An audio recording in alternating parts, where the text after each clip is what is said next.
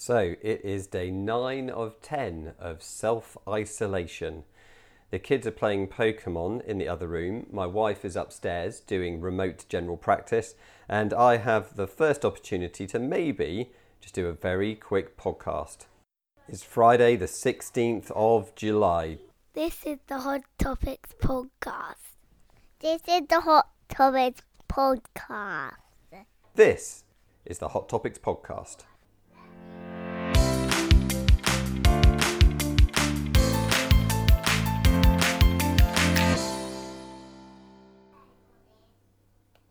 Welcome, everyone. Thanks for joining us on the Hot Topics podcast. My name is Neil Tucker, and you are joining me from my kitchen. Sound quality may not be the best on this one. I've got the kids in the background chirping away, I've got the baked potatoes in the oven baking away, and this is going to have to be the quickest podcast I've ever put together in my life. So, uh, we are going to talk about uh, where we're at in general practice right now, particularly in the context of COVID, and then we're going to have a look at some research on drug optimization regimes in the multimorbid population. We're going to have a quick think about low back pain and antispasmodics, and then I think that'll be enough for today. So, I wonder how many of you guys out there are subject to the 500,000 pings that happened last week from the NHS COVID app. Were you like us and you are now self isolating? Have you just spent your last few working days doing general practice from home? If so, how is that working out for you? For me, I actually find the experience not unpleasant. In fact, maybe it's more pleasant than a normal day. There is the general feeling of guilt that your colleagues are having to pick up the slack because you can't be seeing people face to face right now. But time and again, we find that those patients who thought they desperately needed to come in to see us actually don't really mind having a phone call or doing it via video consultation. And most of mine that had been converted from the former to the latter um, had already guessed that we are having to self isolate. So, this is what freedom feels like trapped in a house for 10 days on a never ending cycle. My kids have got two more days of school and then they're going to have to go to some holiday clubs. Are we going to make it through the summer? Are we going to have to isolate again? Only time will tell. But the cases are on the rise again. Um, the doors to the practices are open, the masks are off. It's clear that the government's goal for us is to uh, basically have all the population of the UK get COVID in the next three months. And initially, I couldn't believe that this was the path we were taking. I thought it seemed like a terrible, terrible idea. And I don't know if I'm maybe just working through the different phases of bereavement but I certainly seem to have reached acceptance now. And now maybe I've come through the other side to the point where I almost feel like perhaps it's actually a good idea, or maybe it's the, the only real option. So the good news is, you and I will all be looking at the t- statistics, and we can see that the death rates aren't um, ramping up alarmingly. But on the other hand, of course, the, given the huge numbers of cases that are expected, much more than any of the previous waves that we've seen, there's still going to be a lot of people in hospital. There's going to be a lot of people who are a bit unwell that are going to be needing our services, and we're going to be the ones to be assessing those patients now. So I think this is going to take a huge effort. It's going to be a huge strain on general practice over the next three, four, well, even probably six months, isn't it? And up to the other side of winter, especially with this big surge in respiratory illnesses that we're seeing that are non COVID because of the lack of mixing and the lack of immunity, particularly within the, the young population.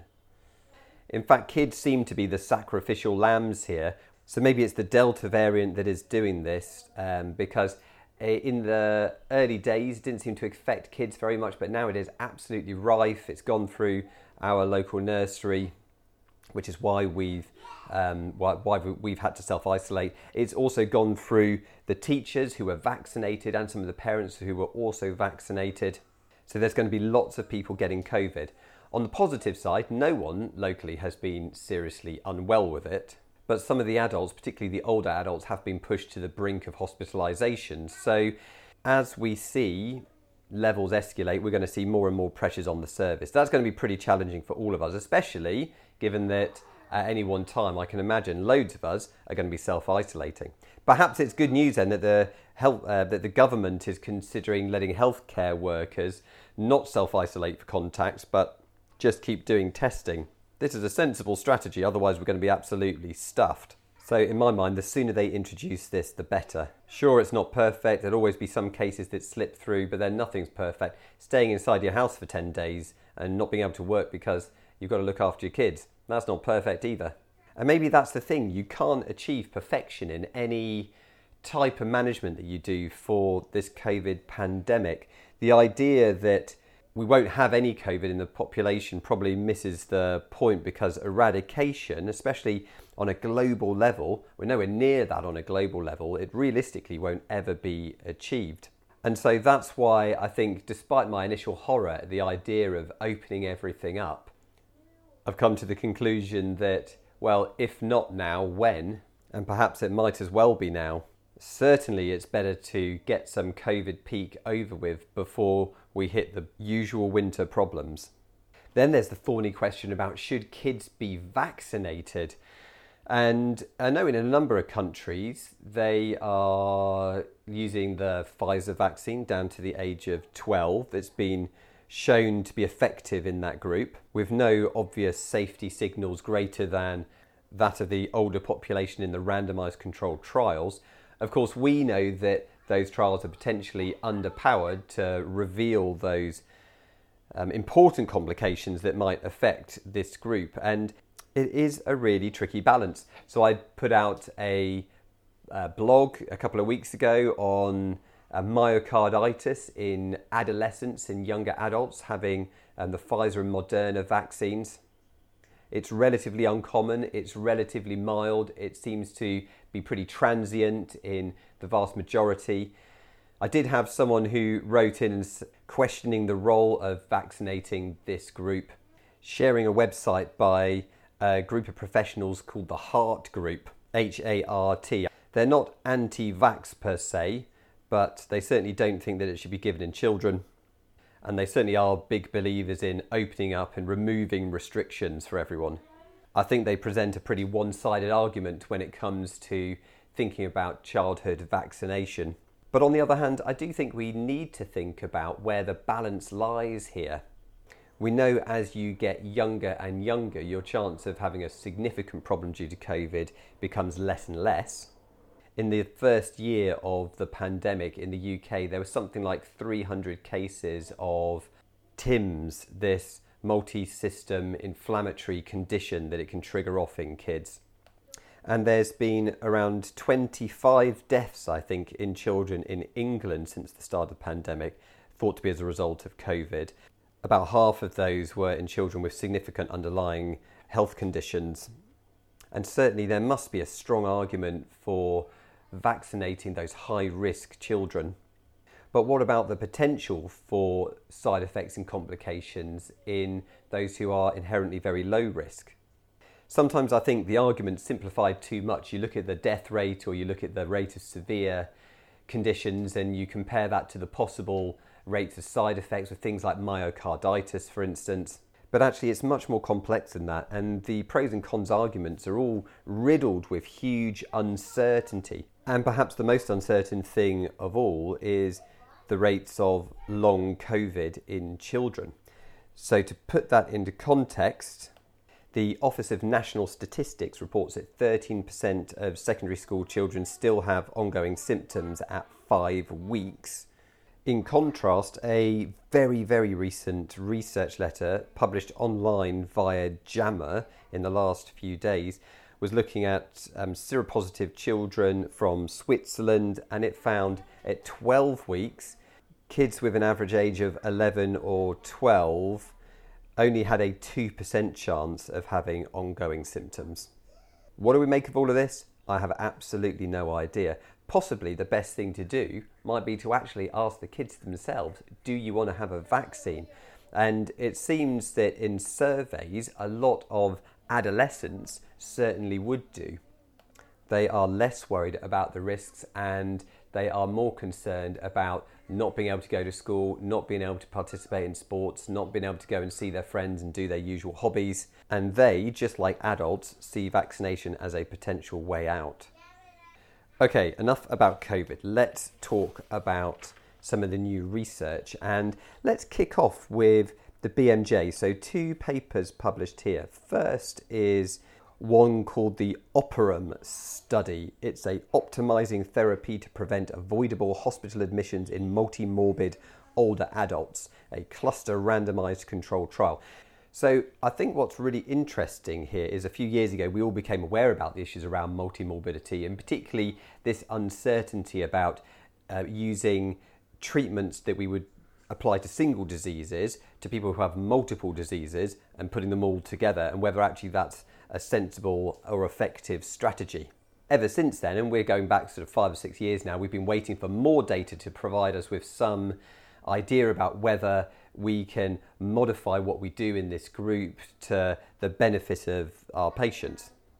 So I should point out this trial is not done in primary care. This is a secondary care study. So this was a Swiss trial. They recruited patients with multimorbidity, with polypharmacy, who were admitted to hospital, and the intervention was uh, either usual care or to have an evidence based drug review with a medic and a pharmacist using a STOPP/START toolkit that all of us will be very familiar with.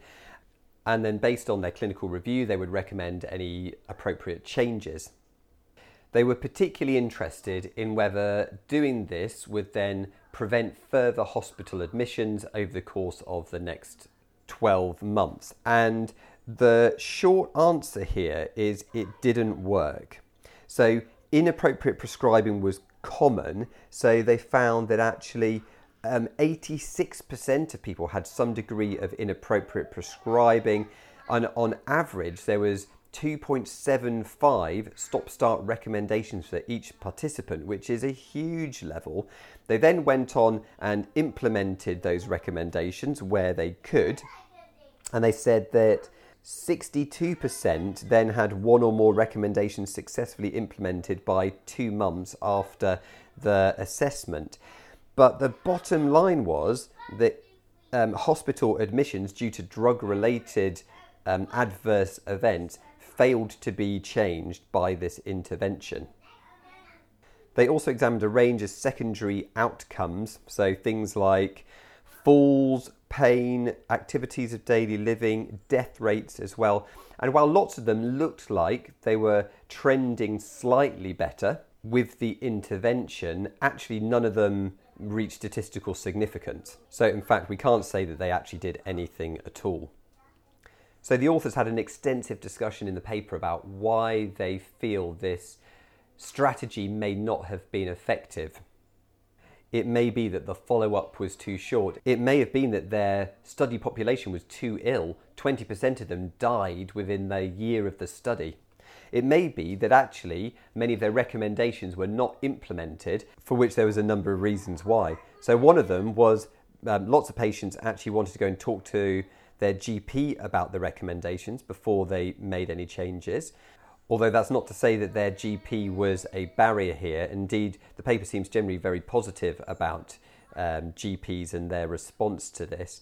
Actually, they say um, it may be more that they had that these patients had further contact with specialists, and as we know, specialists are more likely to add medications that are relevant to their specialty, and maybe not always think about the bigger, the more holistic picture. So, should we just give up on this? Are people just going to get sick anyway, regardless of the interventions? Well, I think probably the metric of drug related hospital admissions is not the best metric for us. Um, what about quality of life? What about treatment burden? What about investigation burdens? What about the potential to reduce unnecessary workload on the practice as well? So, I guess this is one of those times where you might say we need more data.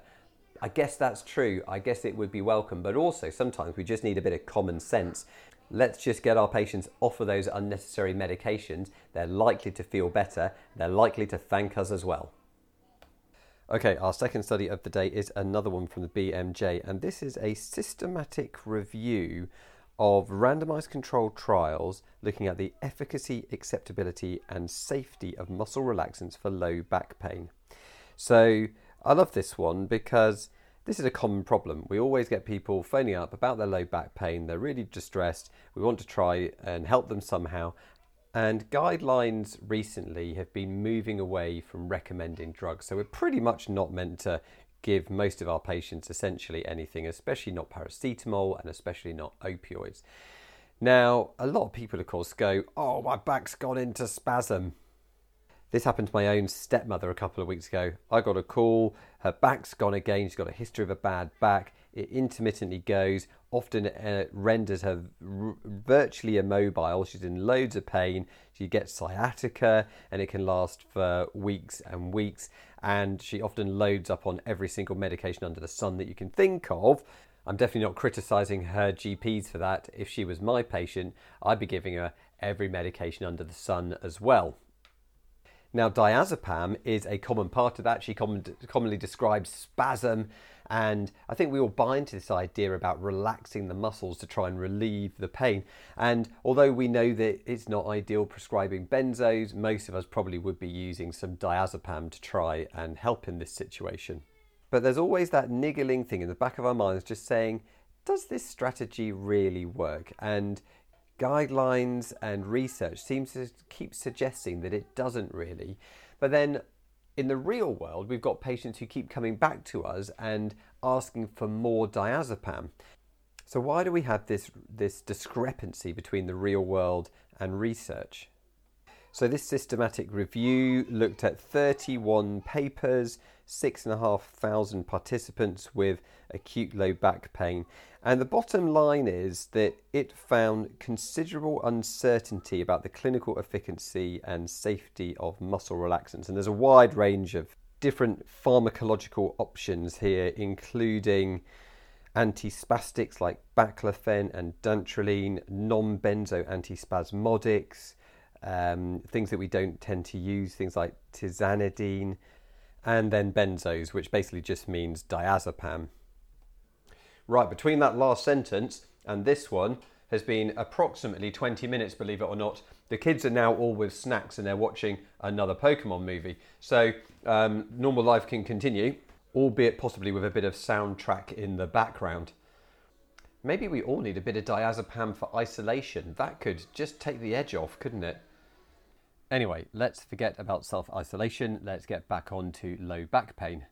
So let's get back to the study. So they found very low certainty evidence that non benzo antispasmodics for the treatment of acute low back pain might provide a small and not clinically meaningful improvement in pain intensity by two weeks. Benzos and antispastic medication had moderate quality data suggesting no benefit. And there was low certainty data that all of them caused an increase in adverse effects, which I guess no one is surprised about. Does this help us in our prescribing decisions? I'm not really sure that it does. How much emphasis can we place on low quality data and low certainty findings? Do I think these drugs are great? No, they definitely aren't. Do they make a big difference in most people? no, they possibly make very little difference in um, the majority. Will most of us still keep trying them until we've got some really compelling reason not to? Yes, I suspect they will. And um, how did my stepmother do? Well, things are getting much better. It turns out that the paracetamol, the naproxen, the codeine, and even the diazepam didn't make much difference for her L3 nerve compression uh, this time. What made the difference was her taking a slightly excessive dose of amitriptyline. And at least in this family trial, n equals 1, that certainly seems to be in keeping with the direction of travel of most recommendations in most pain guidelines in the last year or two.